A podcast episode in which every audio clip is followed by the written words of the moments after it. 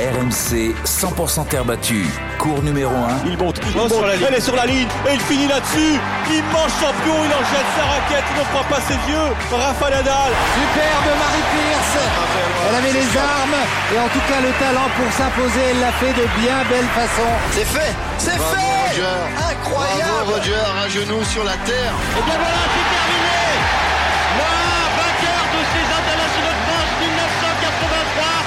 Anthony Reich. Salut à tous, bienvenue dans cours numéro 1, un numéro quotidien évidemment euh, pendant cette quinzaine de Roland Garros, mais vraiment spécial parce qu'aujourd'hui c'est une date toute particulière pour l'histoire du tennis français. Nous sommes le 5 juin 2023, il y a tout juste 40 ans, allez quasi 40 ans à quelques heures près, hein, puisque c'était plutôt en fin d'après-midi. Yannick Noah remportait euh, Roland Garros face à Mats Wilander dans une folie, une ambiance, une, un engouement qu'on n'aura quasiment jamais revu. Et d'ailleurs, c'est toujours le seul Français à avoir euh, remporté euh, ce magnifique tournoi du Grand Chelem ici à Paris sur cette terre battue.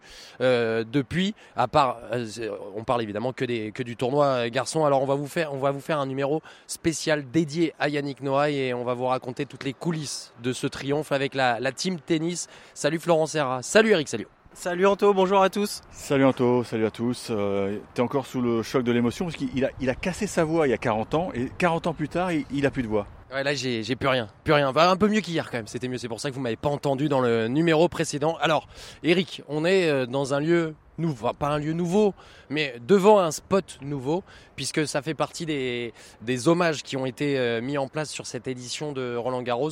Euh, cette magnifique fresque euh, multicolore de 25 mètres de long à la gloire de Yannick Noah.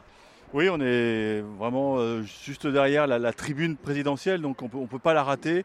Et c'est vrai que c'est c'est c'est joli, c'est joli. Et pour tout vous dire, Yannick Noah était très ému lorsque le rideau est tombé. Je crois que ce sont ses, fils qui tenaient euh, le rideau et, qui ont donc dévoilé ce- cette œuvre d'art de, de 25 mètres qui, lui ressemble parce qu'on revoit un peu sa vie avec aussi ses, proches. euh, il y a les couleurs du Cameroun.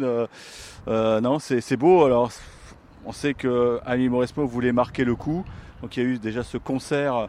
bah, il y a huit jours, c'était la veille du, coup d'envoi du tournoi, et ensuite le dimanche matin, eh bien euh, l'inauguration de, cette fresque avec euh, en lettres orange Yannick Noah 1983. Et je crois qu'on peut tout de suite écouter Yannick Noah parce que il est venu en conf de presse samedi après-midi et 40 ans après, il a fait passer quand même des frissons dans, dans l'assistance quand il a repensé à cette balle de match. À part la naissance de mes enfants, c'est le plus beau jour de ma vie. C'est le plus beau jour de ma vie. C'est le plus beau jour de ma vie. C'est, euh... enfin, je suis plein de gratitude de par mon parcours d'avoir le plus beau jour de ma vie filmé. J'ai le film. Et assez étonnamment, avec le temps, je m'aperçois qu'à chaque fois que je vois ces images, ça me procure une émotion très forte. Et je suis certain que, bah, je sais pas, dans 30, 40 ans, 20 ans, on verra quand je vais me casser la pipe, je, sais, je suis certain que ce sera les images qu'on va montrer en ouverture du journal. Et alors, en cette date anniversaire des, des 40 ans de la victoire de, de Yannick Noah, eh bien le, le joueur franco-camerounais était euh, l'invité de nos copains du Super Moscato Show.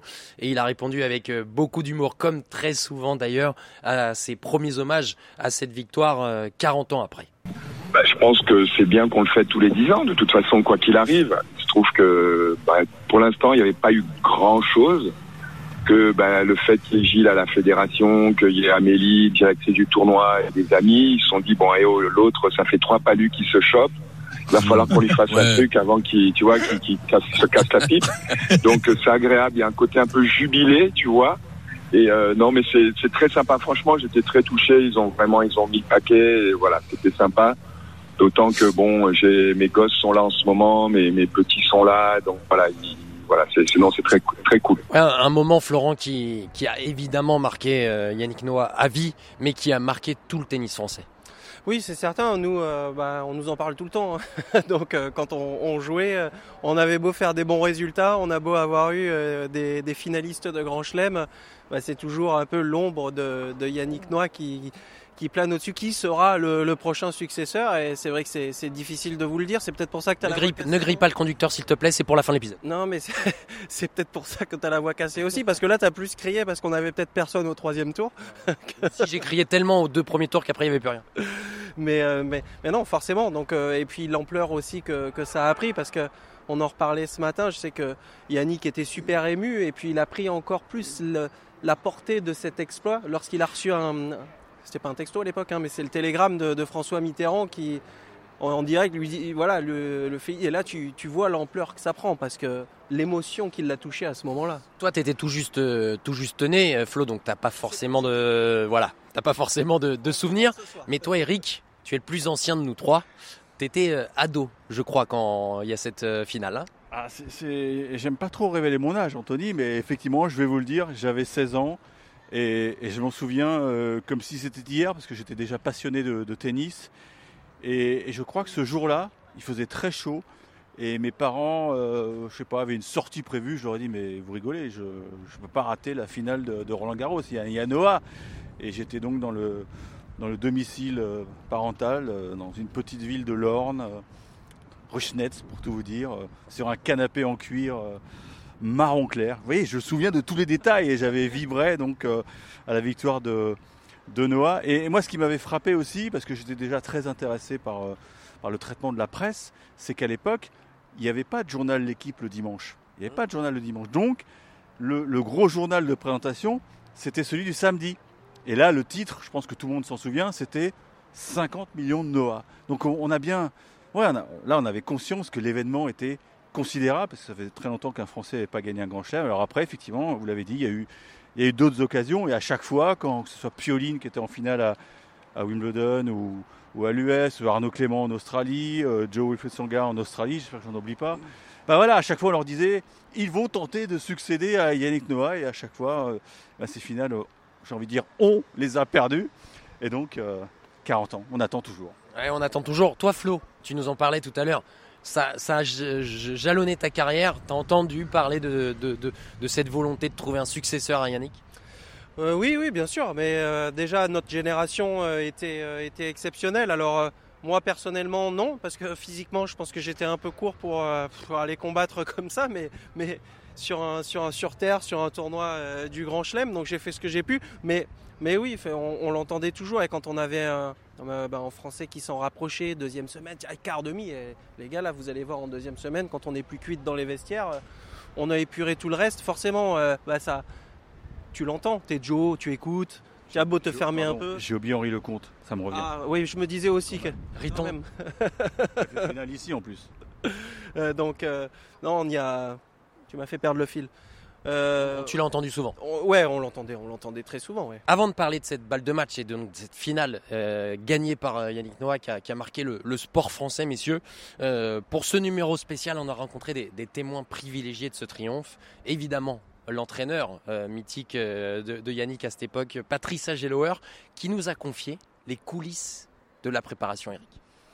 Oui, parce que bon, c'est devenu une, obsession après une sale défaite. Hein. C'est ça à Monte Carlo contre Manuel Orantes qui, euh, je ne sais pas quel âge il avait à l'époque, mais c'était, presque un vétéran du circuit. Donc euh, c'est une défaite qui fait très mal. Et là, euh, là, on se pose des questions évidemment sur, sur Noah. Et ils ont une discussion très franche, hein, c'est ça, où ils se disent, bon Pat, on va tout mettre en œuvre pour, pour bien jouer sur, sur terre battue et pourquoi pas aller chercher le, la victoire à Roland. Et donc euh, tout est parti de là et ils ont construit une sorte d'opération commando, hein, c'est ce qu'ils nous racontent. Ouais, c'est ça, ils, construisent une opération commando, ils se disent on va se préparer à l'abri des regards. Un peu la méthode de Noah quand il était capitaine de Coupe Davis. Euh, vraiment en vase clos, couper toutes les sollicitations parce qu'à l'époque, euh, je sais pas si tu t'en souviens Eric, mais déjà c'est une rockstar. Tout le monde attendait le titre de Noah et du coup, il se prépare dans un petit club dans le 77, euh, le club de la Rochette, pas loin de Melun, donc pas très très loin en fin de compte du domicile de Noah, euh, où il y avait presque un accord de confidentialité avec le président du club, on l'écoute, Patrice Agelower. Je l'avais appelé en lui demandant de tenir ça secret, personne ne le savait. Et alors, juste à côté, il y avait un lycée professionnel. Et il avait mis une bâche pour que les jeunes du lycée professionnel ben, ne voient pas ce qui se passait sur le terrain. Et en fait, pendant voilà, cinq, six jours, on a été tranquille, mais vraiment tranquille. C'était, c'était formidable. Et le, le secret était, était, vraiment bien gardé parce que, mais personne, uniquement les, la famille, et, mais personne ne savait où on était, quoi. Incroyable ce genre de préparation, Flo, euh, complètement euh, euh, commando. Hein. Ouais, mais elles, elles, étaient importantes parce que bah, je me suis entraîné euh, avec euh, avec Pierre Chéret pendant un petit moment à la Fédération française de tennis et et c'est vrai que bah, avec Cédric, euh, il me racontait aussi un petit peu les, les, préparations quand ils ont gagné la Coupe Davis en 96. C'était à, à, Malmö et ils avaient été aussi, si je dis pas de bêtises, se préparer euh, dans un, un, un, hôtel sympathique du côté de Quiberon en Bretagne. Il y avait eu un stage à l'époque et, et, justement c'était très euh, très réservé, très personne ne pouvait y accéder. Et puis c'était la méthode Yannick Noah, ces stages où on est, on vit ensemble, on, on meurt ensemble, euh, on, on, se bagarre, on va, on va, on pousse, chacun pousse le meilleur, l'autre à donner son meilleur. Et donc euh, souvent, euh, mais c'est vrai que on s'est inspiré de, ces stages-là, même au sein de la Fédération française de tennis, pour préparer des, saisons, des ensuite futures. Ça a toujours plutôt bien fonctionné. C'est vrai que Pierre disait que ça, avec la méthode Yannick, qui pouvait être parfois un petit peu extrême peut-être, puisque j'avais une anecdote où il me disait il avait, ils avaient pas le droit de manger de viande ou je sais pas quoi, il y avait un truc comme ça et que Henri il avait, caché une viande sous son lit ou j'avais eu écho de petites choses comme ça donc euh, mais bon, c'est ce qui forge aussi un groupe, je trouve toutes ces préparations.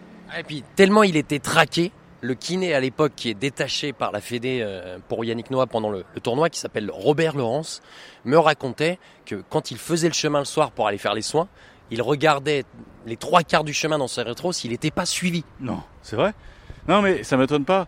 Mais de l'autre côté, euh, il avait besoin de ça pour, euh, pour vraiment mettre tous les, atouts de son côté. Mais ils ont bossé comme des damnés, je crois. Ça, une préparation terrienne incroyable. Et bah, le résultat, c'est que il a, il, a, vécu une quinzaine fantastique. Je crois qu'on est tous capables de citer les sept adversaires, mais bon, on va pas revenir dessus. Mais il y a eu un match clé, c'est contre Lendl, remporté en 5-7. Ensuite, euh, il a eu la chance peut-être de voir euh, Jimmy Connors sorti du tournoi par euh, un inconnu, Christophe Roger Vasselin, le, le papa d'Edouard Roger Vasselin. Et en demi-finale, il en a fait qu'une bouchée, Yannick. Si bien que le dimanche, euh, quand s'est présenté le match ultime, il était frais, il était, euh, il était porté par. à mon avis, ça faisait déjà 14 000 spectateurs, mais c'était pas la même configuration, bien sûr, mais il n'y avait pas des tribunes, c'était plein, plein cagnard. Il était porté par la foule. Son entrée sur le cours, on s'en souvient tous. Et là, Villander se dit, je vais passer un sale après-midi.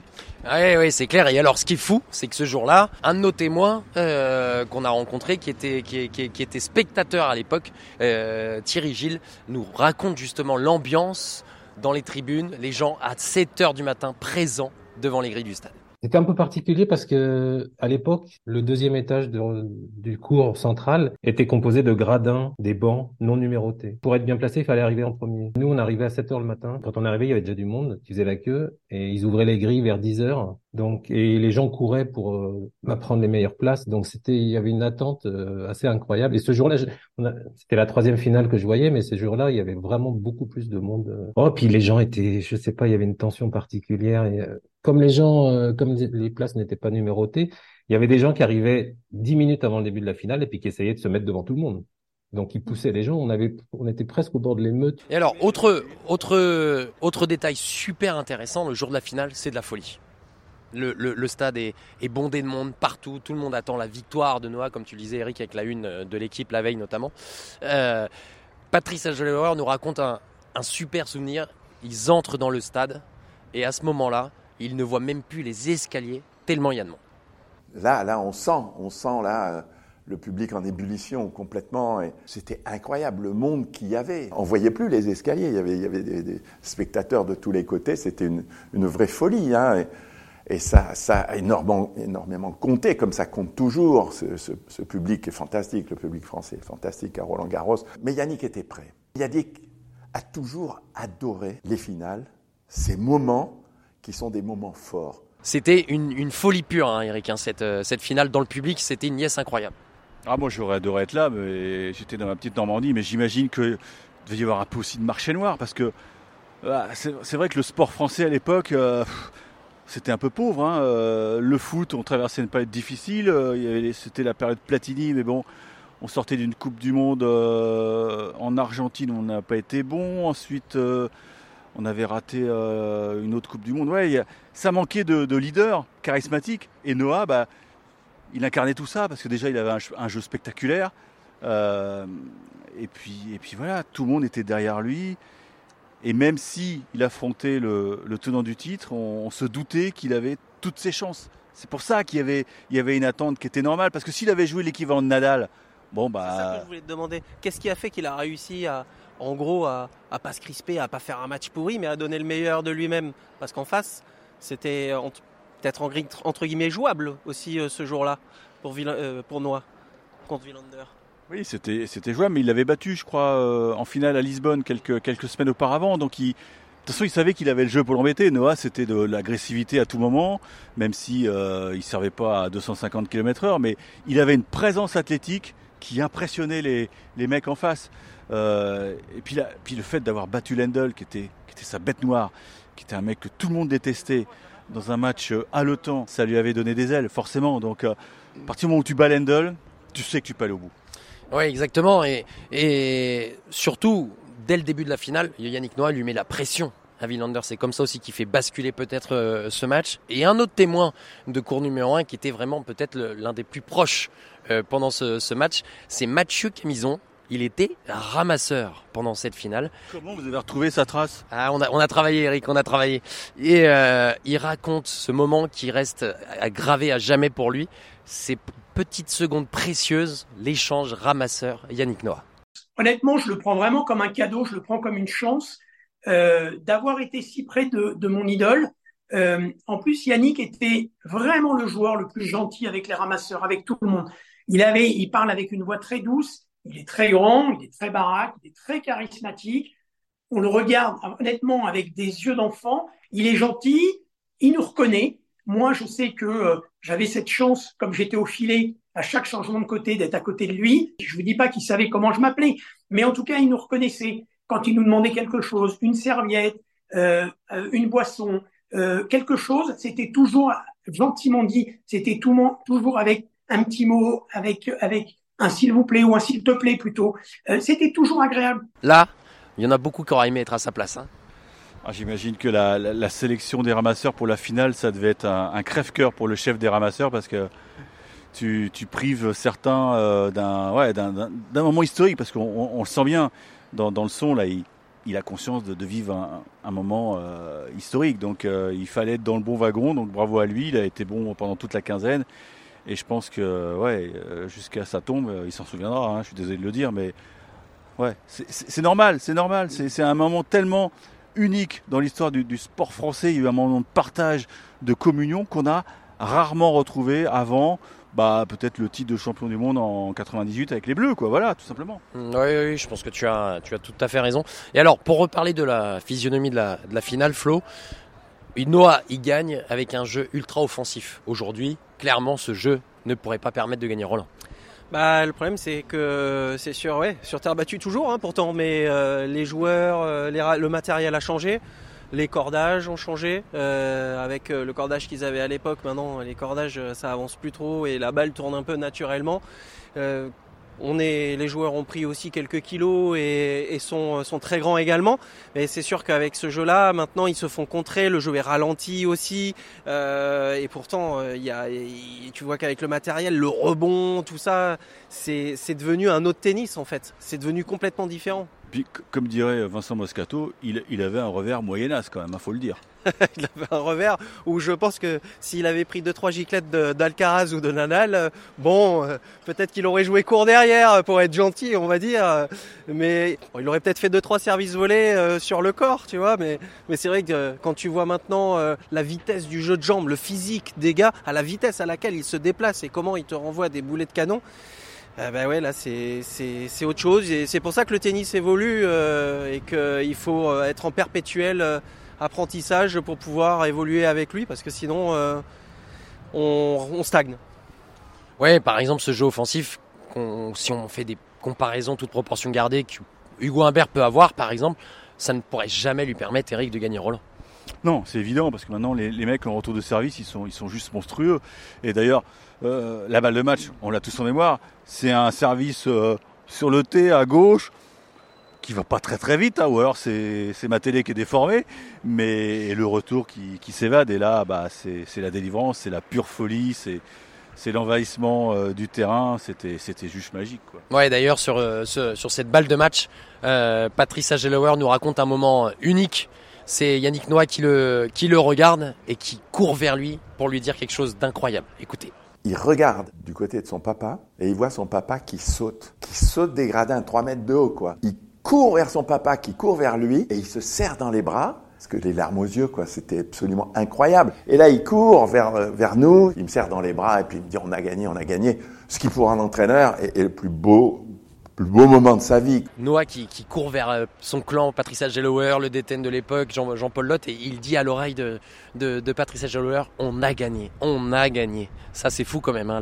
ça montre aussi l'état d'esprit de Noah. Ouais mais c'était un duo, c'était un duo fantastique, c'était me demande s'ils dormaient pas ensemble. C'était, ils jouaient, ouais, 24 heures sur 24, concentrés sur l'objectif. Donc c'est normal qu'ils tombent dans les bras de, de Practice Ageler. Mais moi, ce qui m'avait marqué aussi, c'est l'envahissement du terrain. Il y, a, un mec là, je sais pas si on l'a retrouvé un jour. C'est le premier à toucher nous, mais on se demande d'où il vient. Où est la sécurité? Ensuite, euh, il serre à peine la main de, de il enjambe le filet, il voit un, black qui. Mais il, réalise que c'est son père qui se dirige vers lui, qui venait de se casser la gueule. Non, c'est des images fantastique. Fantastique. On peut plus avoir ça. Hein. Mais on verra jamais mieux, Anthony. Il faut en avoir conscience. Maintenant, tout s'est aseptisé. On discutait tout à l'heure avec euh, quelqu'un qui, gère la sécurité à Roland Garros. Il y a 14 hommes de sécurité autour du cours quand, le, quand la balle de match est imminente. Rendez-vous compte. 14 hommes de sécurité. Voilà, c'est un autre monde. Et c'est pour ça qu'on est content de vous replonger dans 40 ans en arrière parce que ça fait du bien de voir que le tennis c'était totalement différent. Ouais, c'est clair. Et alors, évidemment, on parle de Noah, ça fait 40 ans, mais toujours personne derrière, toujours aucun successeur. Euh, où il est le successeur, Flo? Je sais pas s'il est né. Où il est C'est rassurant. non, mais euh, bah, ouais, je sais pas. Là où il est, là, je je peux pas répondre, Anthony. Je sais pas. Tu penses qu'il y en aura un? Est-ce que est-ce qu'on fait les choses, on fait en sorte au sein de la fédération de, le trouver, de, se donner les moyens de gagner sur terre? Ouais, on, met des choses en place, mais encore une fois, ah tu, précises bien sur terre, parce que pour moi, c'est plus facile d'apprendre à jouer au tennis euh, sur dur, c'est facile, hein. tout le monde peut jouer, ils ont des quicks, on a des, des green sets dans tous les clubs. Sur terre, c'est un petit peu plus compliqué, surtout euh, plus on monte euh, vers le nord, comme on dit. Mais pour moi, ça serait important de pouvoir jouer, de très tôt sur terre battue, mais, mais vraiment apprendre parce qu'en fait après tu n'as plus qu'à adapter ton jeu au dur et c'est plus facile parce qu'une glissade, euh, encore une fois, ça, s'apprend.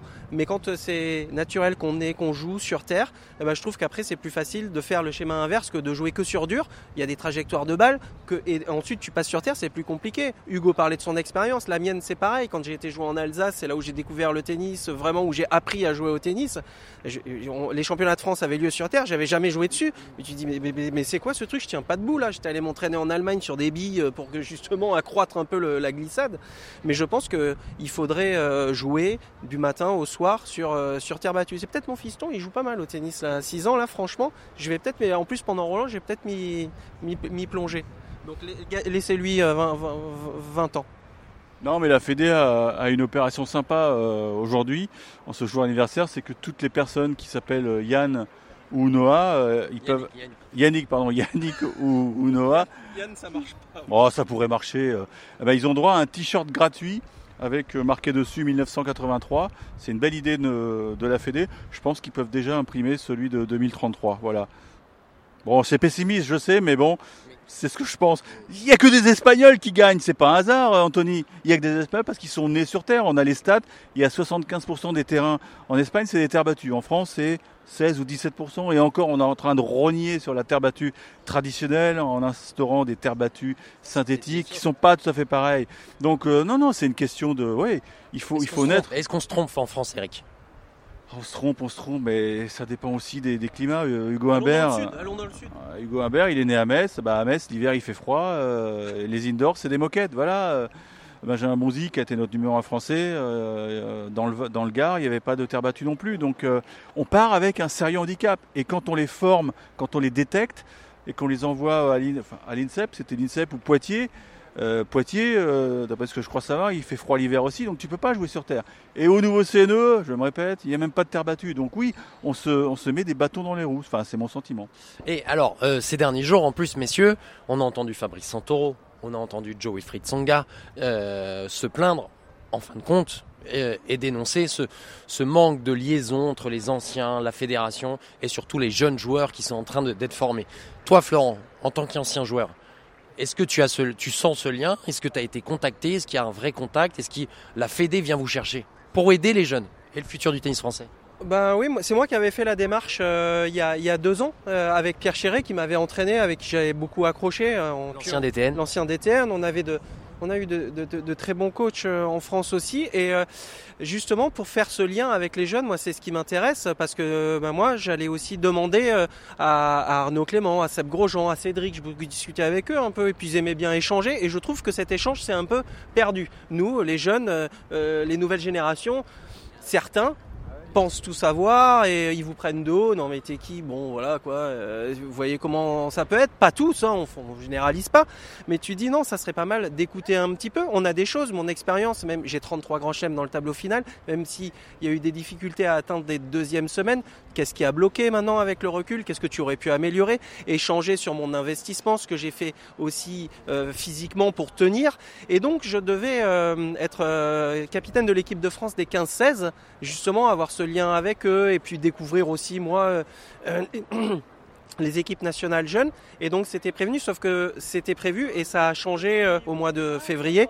Et euh, j'ai essayé de faire le lien avec, avec Nicolas Escudé et puis quand Gilles Moreton est passé, en disant ce qui était prévu, j'ai rappelé plusieurs fois, j'ai envoyé des textos, il m'a dit oui oui on se voit, on se voit et bah, ça fait deux ans, j'attends toujours euh, qu'on me rappelle. Donc euh, bon bah, là je, suis passé à autre chose, mais je trouvais que c'était très intéressant de pouvoir s'investir auprès des jeunes, d'avoir un échange avec eux, d'avoir notre vision.